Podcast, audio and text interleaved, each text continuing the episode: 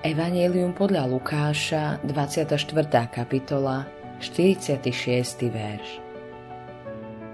Tak je napísané, že Kristus musel trpieť a na tretí deň stať z mŕtvych.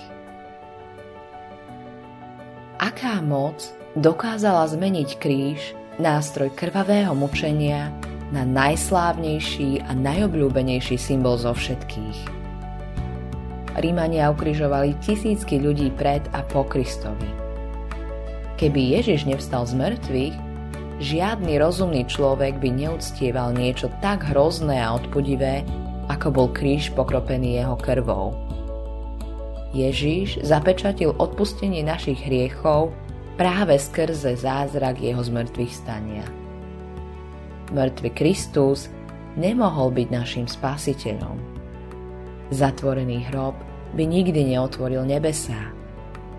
Keď Ježiš prelomil okovy smrti a vstal z hrobu, dokázal, že navždy porazil hriech. Práve vtedy jeho obeď na Kalvárii splnila svoj účel. Boh prijal výkupné za moje a tvoje hriechy. Aleluja, aký úžasný je náš Spasiteľ. Modlitba dňa Pane Ježišu, Vždy, keď hľadím na prázdny kríž, pripomeň mi tvoje utrpenie a víťazstvo.